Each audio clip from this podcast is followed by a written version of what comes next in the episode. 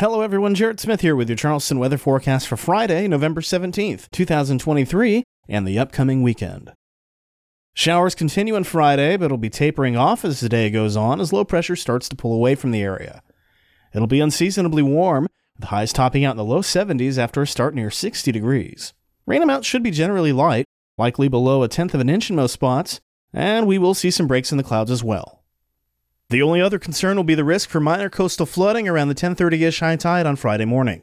Water levels will peak around 7 feet, and this will be enough to put some salt water on the usual trouble spots, but not enough to cause much in the way of widespread issues. So be alert for salt water on roads around Fishburn and Haygood and on Lockwood once again, but otherwise not expecting too many travel troubles downtown. The rain departs in time for the weekend, which is looking pretty good. Saturday will be the warmer of the 2 days ahead of a cold front. Expect lows in the mid-50s in the morning, followed by low to mid-70s in the afternoon under increasingly sunny skies.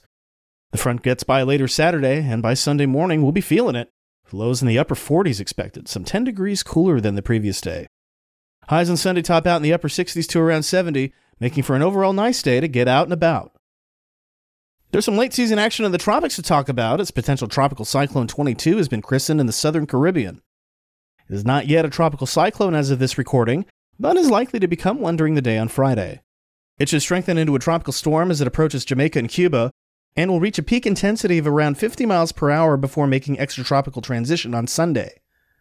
It will be headed northeast, whisked away by the cold front that'll chill us out on Sunday, and poses no threat to us here at home.